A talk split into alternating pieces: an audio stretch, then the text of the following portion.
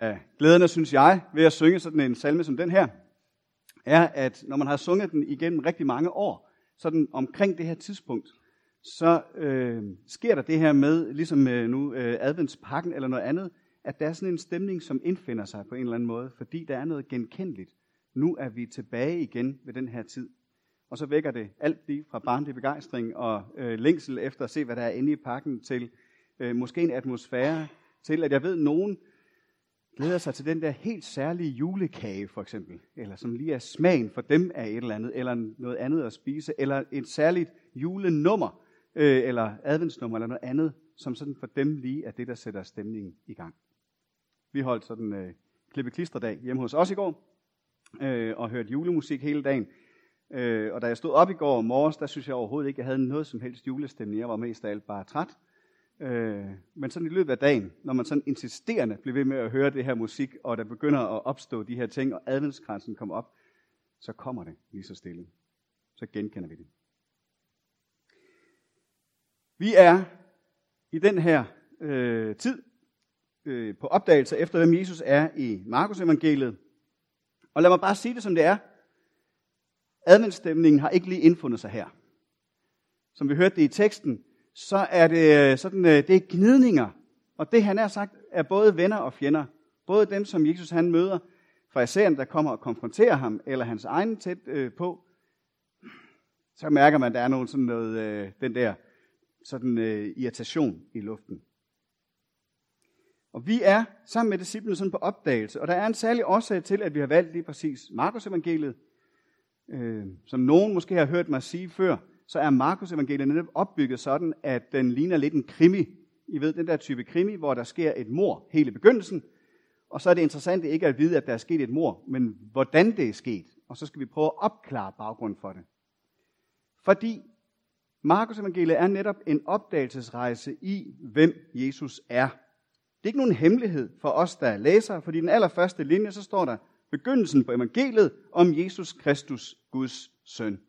Så vi får det serveret fra begyndelsen. Så bliver gåden sammen med disciplene igen Markus evangeliet at gå på opdagelse i at sige, og hvad betyder det så? Hvad vil det sige, at Jesus er Guds søn? Og der øh, må man sige, i de her første otte kapitler, som vi er øh, arbejder os igennem nu, der er disciplene nok sådan cirka i samme båd som dig, Eline. De forstår godt nok ikke ret meget af, hvad det er, der sker her. Markus evangeliet er tit sådan blevet opfattet som det mest primitive, fordi sproget ikke er så nuanceret, og fordi tingene ligesom kommer sådan næsten bare i rækkefølge derudad, øh, og det går sådan lidt hurtigt, og der kommer bare den ene eller den anden historie. Men vi skal ikke lade os snyde. Der er faktisk tænkt meget over opbygningen i Markus evangeliet. Øh, for eksempel så øh, er der en geografisk opdeling, hvor vi i de første øh, 8-9 kapitler er i Galilea, Øh, hvor vi følger Jesus rundt, mens han underviser, mens han helbreder, mens han øh, i det hele taget sådan er på spil øh, deroppe. Så mærker vi midt i Markus evangeliet, så vender han sig mod Jerusalem, og så sker der sådan et markant skifte, og så går vi frem imod øh, hele sådan korsfæstelse og lidelsesugen. Så der er dels den her geografiske struktur, men den knytter sig også til den her opdagelsesrejse. Og faktisk får den her opdagelsesrejse, hvor disciplene begynder at opdage, hvad det vil sige, at Jesus er Guds søn, det får et genbrud her i kapitel 8. Det gør det så først nogle vers senere, end det, som vi har læst i dag. Og øh, vi kommer til at dele det op sådan, at vi skal læse resten af Markus evangeliet sammen også. Det skal vi bare først i fasteperioden. Så nu holder vi sådan en pause her. Og jeg kan godt afsløre med det samme, vi når ikke helt frem til det i dag, hvad det betyder. Så vi bliver nødt til at blive holdt i åndeløs spænding. Jeg håber ikke, det kommer til at holde jer vågne om natten hen over julen. Frem til og med februar, til sådan for alvor at begynde at forstå. Til gengæld så er håbet der fra februar og frem i fasteperioden, så går det mere og mere op for disciplene, og vi skal med på den vandring, hvad det virkelig vil sige, at Jesus er Guds søn. Og det er det, der kulminerer i påsken, og derfor har vi sjovt nok lagt teksterne op, så de kommer til at passe der. Så i dag er vi altså stadigvæk i kapitel 8, der hvor der er meget forvirring. Men som jeg siger, så er der alligevel noget mere struktur i Markus, end vi måske nogle gange sådan lige opdager. En anden ting, han er blevet øh, kritiseret for Markus, udover at det så måske er lidt unuanceret, unuanceret, det er også, at han er lidt ukritisk. Han tager flere beretninger med, hvor man tænker, har jeg ikke lige læst det i kapitlet før? Så tager han ligesom bare begge to med, så er der sådan lidt øh, nuanceforskel måske, men ellers er det stort set sådan den samme fortælling, der kommer en gang til.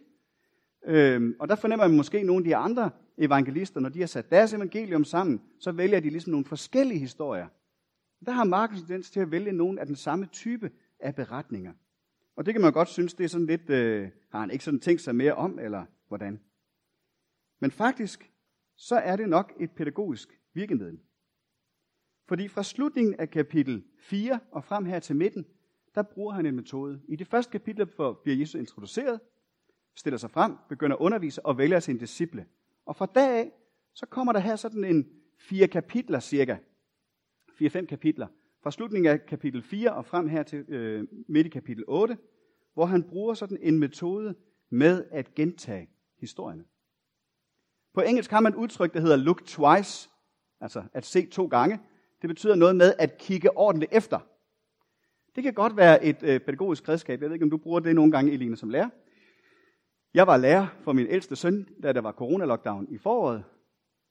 Jeg vil sige, look twice var ikke altid nok. Kig nu ordentligt efter. Hvad er det for et tal, der står? Det er mest matematikken, vi kæmper med hjemme hos os. Ikke? Se nu ordentligt efter. Vi skal lige have det en gang til. Og det er faktisk det, Markus gør her. Vi får nogle af fortællingerne en gang til, så vi ser ordentligt efter. Så vi er med på den her opdagelsesrejse af, hvad det vil sige, at Jesus er Guds søn. Hvis du har en bibel med, så kan du øh, prøve at gå tilbage til, til kapitel 4, og så skal jeg bare give nogle par eksempler på det, så I lige får en fornemmelse. Fordi i slutningen af kapitel 4, der har vi et mirakel. Det har vi sjovt nok prædiket om, for vi har jo taget nogle af de her ting, som vi øh, øh, synes var interessant at have fat i. Netop stormen på søen. Nogle af jer kan måske huske Christians prædiken om den, hvor Jesus han øh, var der øh, og havde ligesom overdraget det hele og havde tillid til disciplen, der var der i båden. Og der har vi et eksempel med øh, et mirakel der på vandet. Hvis vi hopper et par øh, kapitler længere frem, øh, jamen så er der faktisk endnu et, øh, hvor vi øh, har Jesus øh, ude på søen, nemlig i kapitel 6, i de sidste afsnit i kapitel 6, hvor det er vandring på søen. Der har vi sådan to fortællinger, hvor Jesus kommer til den. En gang er han med dem ude i stormen, den anden gang kommer han ud til den i stormen. Men fortællinger, som sådan spejler sig hos hinanden. Vi har øh, to sådan nogle små helbredelsesafsnit. Øh, det første er meget kendt, det er det, vi kender som Jairus' datter, øh, som bliver afbrudt af det her med kvinden med blødninger. Nogle af jer kan sikkert huske beretningen med kvinden, der kaster sig ind i mængden for at røre ved Jesu kappe. Og her har vi Jesus, som stiller sig op og taler med hende og bliver meget sådan intenst nærværende med hende midt i den situation, hun står i. Et par kapitler længere fremme, når vi kommer frem til sidst i kapitel 7, der er helbredelsen af den døve og stumme, som følger lidt den samme model, og hvor Jesus han står øje til øje og kigger direkte på det her og interagerer med en, sådan på den måde, som han nu har bedst øh, brug for at blive mødt. Så der har vi også sådan en af de her spejlingshistorier. Vi har bespisningsunder i kapitel 6. Det var det, jeg prædikede over for et par øh, uger siden, og vi har så et bespisningsunder igen. Det var det, der blev refereret til i teksten i kapitel 8. Så vi har to af de her øh, fortællinger. Og i begge tilfælde, så har vi disciplene, der begynder at undre sig over noget med brødene. I første bespisningsunder, der var de, der sad de i båden øh, og var stukket af, fordi de egentlig ikke rigtig havde tid til at spise og var kommet afsted uden en masse mad. Nu har vi igen en beretning, hvor der er sket noget, og hvor de ikke rigtig har fået nok brød med, og begynder at snakke om det der med brødene. Du kan selv gå hjem og prøve at læse de her kapitler og finde flere små spejlingseksempler. Men det er bare for at sige, det er simpelthen en måde, Markus han gør, for at prøve at få os til at opdage. Når vi måske sådan er begyndt at se noget ske i den første beretning, så får vi en lignende beretning. Øh, og der behøver ikke være noget forkert i det. Jesus gjorde mange ting flere gange, så det kan sagtens være, at han gengiver det rigtigt, det her. Men når han så fortæller historien igen, eller et eksempel mere på noget, Jesus gjorde, der mindede om det, så er det som om, at vi gør det her med at look twice, at vi får lidt mere øje på, hvad der sker. Og i alle de her kapitler, så er der tre ting, der er koblet sammen. Der er tilgivelse og helbredelse, og så er der tro. Og vi mærker, hvordan at når Jesus han møder et menneske, så møder han dem ikke kun på deres ydre menneske og helbreder deres krop for dem, der er syge og har brug for det. Han møder dem også i deres indre menneske og giver dem indre fred, tilgivelse. Og det, der bliver ligesom øh, koden eller nøgleordet eller broen ind til, at de her mennesker bliver mødt, det er troen. Så der var der mennesker, der rækker ud i tro, om de så kaster sig frem for at røre ved hans kappe, eller de bliver slæbt af nogle andre, eller hvordan det nu sker. Men der, hvor troen er til stede, der bliver de her mennesker mødt både på deres ydre menneske og på deres indre menneske. Det var noget af det, jeg prædikede om for et par uger siden, om at Jesus har øje for hele os, både sådan det ydre og det indre. Vi ser det også tydeligt, ikke mindst i beretningen om kvinden med blødninger, hvor han siger, at din tro har frelst dig. Og på græsk, der har frelse øh, sådan en smag af både noget, der kunne være til det ydre menneske og til det indre menneske. At have med helbredelse at gøre, både for min krop, men også for mit sind, min sjæl. Det er ikke bare disciplene, som undrer sig over, hvem Jesus er. Det er også farisæerne. Og nu hørte vi det, som øh, Eline læste, at nu kom de og krævede bevis, eller som det står i den autoriserede, de kom og krævede et tegn. Og det er jo, mærke, det er jo lidt pudsigt, ikke? Jeg har lige stået her og gennemgået de foregående 4-5 kapitler om, at der er tegn på tegn på tegn på tegn og mirakel efter mirakel. Og så kommer farisæerne og siger, at vi vil have et tegn. Det er ikke nok. De vil have mere. De vil nok have noget, som er specifikt til dem. Ikke bare stå og se til fra afstand måske. Nej, de vil have det som bevis, og de vil have det på deres måde. Så her møder vi mennesker, når vi mennesker bliver allermest egocentrerede. Når vi synes, at vi vil gerne have det på vores måde. Sådan som vi får noget helt særligt til os. Og selv hvis vi får det, så vil vi gerne ofte have noget mere af det. Det er sådan menneskets skyggeside, når, vi, når det der kommer op i os. Jeg, jeg vil da have. Der var Black Friday i fredags. Jeg griber mig selv i, fordi der simpelthen popper så mange reklamer op og tænker, jamen jeg, der er der nok noget, jeg har brug for. Jeg skal da have. Også fordi reklamerne fortæller mig, at jeg er noget helt særligt og udvalgt. Det spiller på noget, undskyld til jer, der har købt noget Black Friday. Jeg har købt udendørslamper, jeg kan lige så godt indrømme Vi trængte til den. Og vi er nok nået til, hvis vi skulle have dem alligevel, så kan de godt spare penge. Ikke? Men det vækker noget i os, det der. Jeg skal da have. Det skal have noget, der er særligt noget til os. Men hele den her situation, hele det her krav om tegn, krav om bevis fra farisæerne, det handler altså ikke om, at der ikke har været nogen tegn. Der har været masser af tegn. Situationen opstår, fordi der i virkeligheden er mangel på tro fra farisæerne. Og det er en gammelkendt problematik at vantro, modstand, skepsis kommer, så kan der være nok så mange tegn. Men man ser ikke, hvad det egentlig handler om. Det er helt tilbage til Moses og Farao. Moses kommer op med en stav, der bliver til en slange, og Farao har ikke ret meget andet end hån til overs. Og så kommer der plage efter plage, tegn efter tegn. Og Farao bliver kort rystet, så ryster han det hele af sig bagefter. Og så er vi tilbage igen, hvor det er. Der var masser af tegn. Men hvis det bliver mødt med vantro, med skepsis, så betyder tegnen i virkeligheden ikke ret meget. Så Jesus sukker. Jeg er så glad for, at der er et sted, hvor jeg virkelig kan sige, at jeg ligner Jesus. Når mine børn de kræver noget af mig, så sukker jeg. Vi var, jeg lovede dem, at de skulle have julekalender, så tog vi ud for at kigge efter en julekalender, og så sker der noget af det her Black Friday noget inde i en, ikke? Står med de her børn, fordi lige pludselig ser de, hvad man kan få. Og så vil de have mere. Jeg vil have. Så jeg kan godt mærke, så sukker jeg. Og så kan jeg sige, ikke bare gør jeg som Jesus der, jeg gjorde også som Jesus gør, lige over for farisæerne her, og sagde, ved I hvad, så får I ingenting. Så tog vi hjem,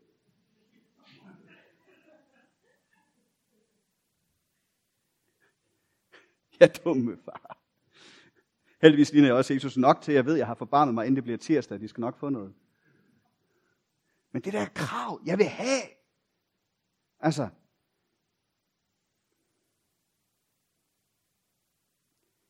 Sådan er det med Jesus og farisæerne her. Og det er jo lidt interessant, kan man sige, at dem, der kræver et tegn her, dem, der kræver bevis, de får ikke noget som helst. Mens folkeskarne, dem, der var i nød, dem, der kom bævende hen til ham med et behov, med en længsel, med en tro, så de blev mødt med tegn, fordi de havde brug for det. Eller sagt på en anden måde, man kan ikke kræve mirakler. Man kan måske længes efter det, eller håbe på det, række ud i tro, og så tage imod den. Så en del af opdagelsen af, hvem Jesus er, handler om, at vi ikke kan kræve noget af ham. I hvert fald ikke mirakler. I alle mulige andre situationer er Jesus gavmild med sin tegn, men ikke over for dem, som kræver det. Og det har med at gøre det aller, med, med den formulering, som bliver brugt i det aller, aller sidste vers af Markus evangeliet, hvor det bliver afsluttet.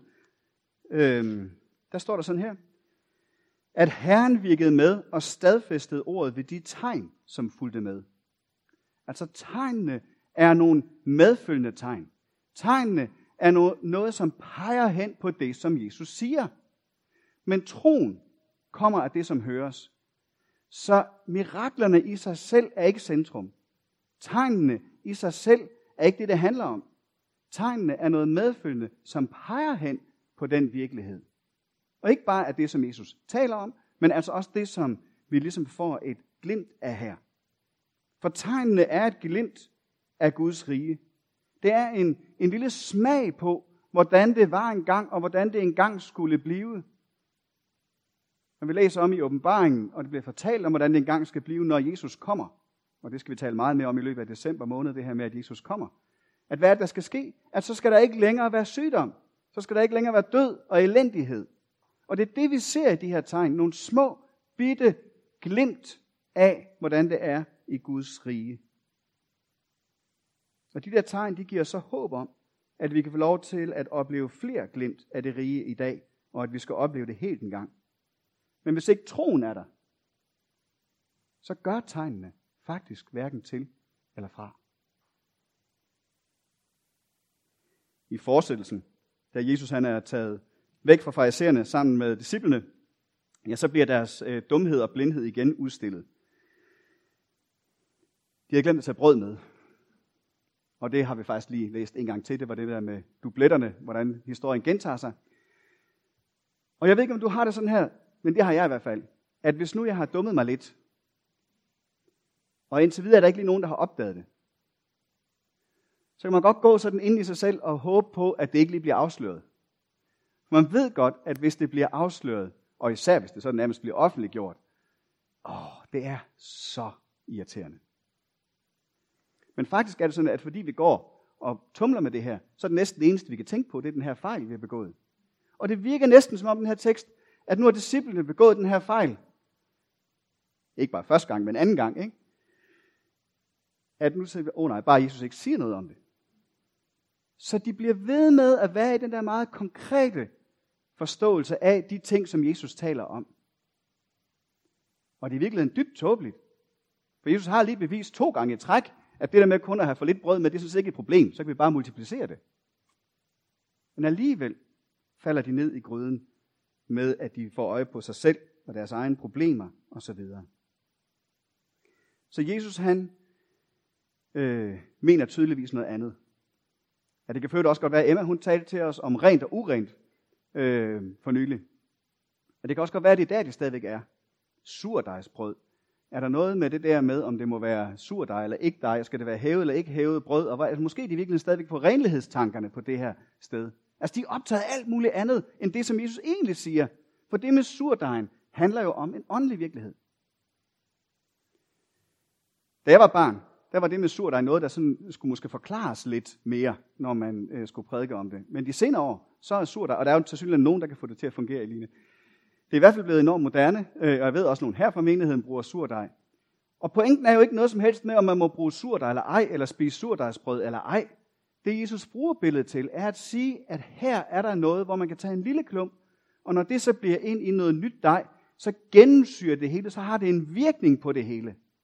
Og hvis vi så tager det fra en negativ side med det syrlige, noget der gennemsyrer, ja, så er problemet for farisæerne, at de har en lovtrældom, og de har en, øh, sådan en principfasthed og nogle andre ting, som gennemsyrer alt, hvad de gør, og som kommer til at stå i vejen for det, det egentlig handler om. For Herodes, Herodes Antipas, kongen, så var det en anden problem. Det var hans værtslighed, hans materialisme, hans læflen for romerne, politiske ageren, at det kom til at gennemsyre alt det andet. Så om det nu er den ene eller den anden slags urenhed, så handler det i hvert fald om noget helt andet, end det, som disciplene er på sporet af her. Jeg ved ikke, hvor meget du går og spekulerer over rent og urent, ud over det, som Emma delte øh, med os som at spritte hænder af i den her tid. Men prøv at tage et øjeblik, inden vi slutter her, og samler op på det, til måske at tænke på, hvad for en grøft du kan falde i. Hvad kunne din, dit sind, din ånd, dine tanker blive forurenet af? Har du nogle ting, som måske er i gang med at korrumpere dig og gennemsyre det hele?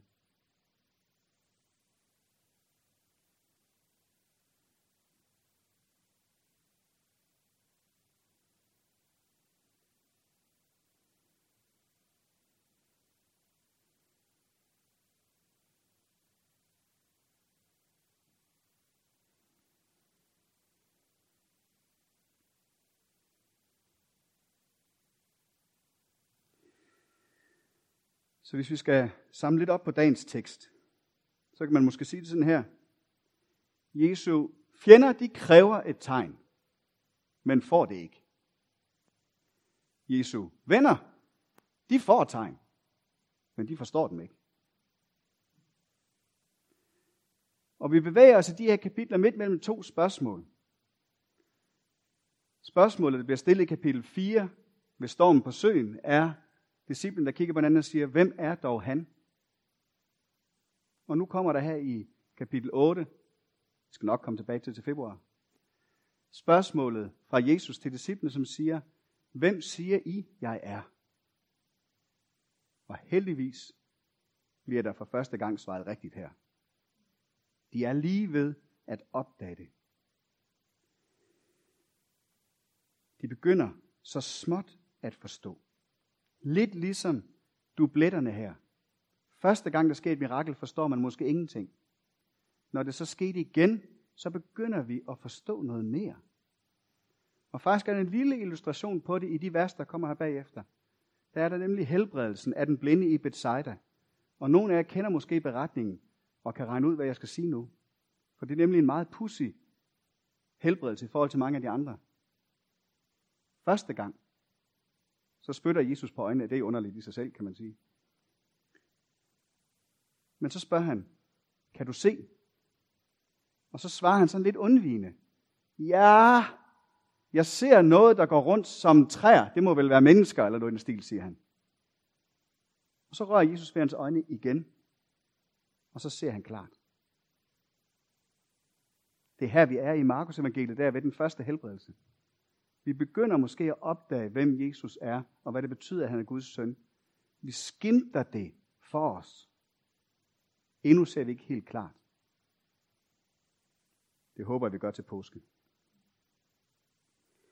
Men det er en opmundring midt i det her, at Jesus selv ikke, når han begynder at tale lidt hårdt til dem, og man synes, han virker til at være lidt træt af dem, at han alligevel ikke afviser dem. Og min opmundring til os i dag, må være, at vi kan følge Jesus selv, når vi ikke forstår ham. At vi kan følge ham også i tider, hvor vi måske glemmer det, der han lige har gjort for os. For helt ærligt, så er det jo den virkelighed, vi lever i. Det er den virkelighed, jeg lever i. At der er meget om Jesus og Guds rige, jeg ikke forstår. Hvor er det befriende, du stiller dig op og siger det foran os alle sammen, Eline, at der er nogle ting, du ikke forstår. For det er jo virkeligheden for os alle sammen. Men det forhindrer os ikke i at kunne følge Jesus. Og til synlædende er nøglen heller ikke, at vi fuldstændig gennemskuer Jesus og ved præcis, hvad han er gang i. Ligeså vel som nøglen til synerne heller ikke er, at vi kan komme og kræve det af ham.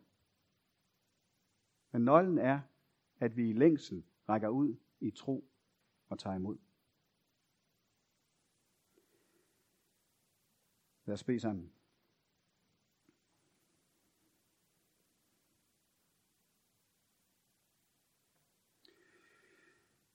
Tak, Herre Jesus, at du var Guds søn, og at du er Guds søn, også selvom du der midt blandt fjender og venner, ikke blev forstået.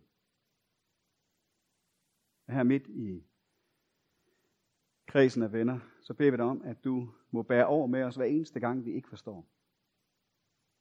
Bær over med os hver eneste gang, vi glemmer, hvad du allerede har gjort for os. Jeg bær over med os selv de gange, hvor vi kommer til at kræve tegn og beviser af dig. Og mød os ind i det, som er vores længsel og vores håb.